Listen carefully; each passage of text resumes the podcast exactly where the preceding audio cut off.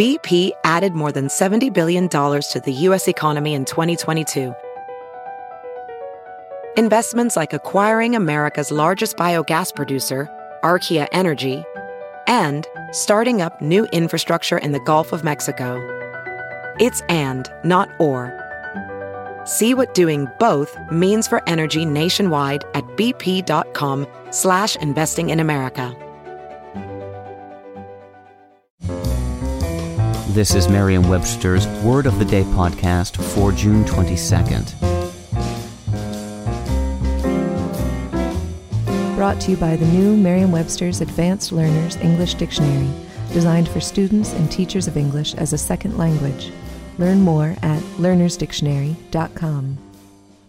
Today's word is gauntlet, spelled G A U N T L E T. Gauntlet is a noun that means a glove worn with medieval armor to protect the hand. It could also mean any of various protective gloves used especially in industry. Gauntlet also means an open challenge as to combat, used in phrases like throw down the gauntlet. Gauntlet can also mean a dress glove extending above the wrist. Here's the word used from the Daily Progress of Charlottesville, Virginia. Democratic challengers are throwing down the gauntlet in Virginia's 5th District for the chance to face off with Republican incumbent Representative Robert Hurt. The word gauntlet comes from the Middle French word gantelet, the diminutive form of gant, G A N T, meaning glove.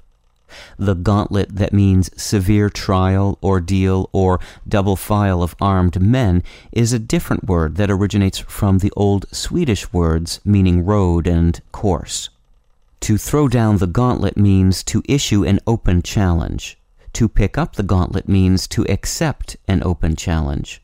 These figurative phrases come from the conventions of medieval combat. The gauntlet was the glove of a suit of armor. To challenge someone to combat, a knight would throw his glove at another knight's feet.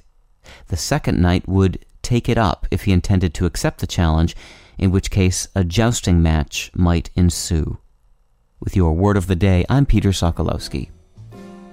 Visit the all-new learnersdictionary.com, the ultimate online home for teachers and learners of English.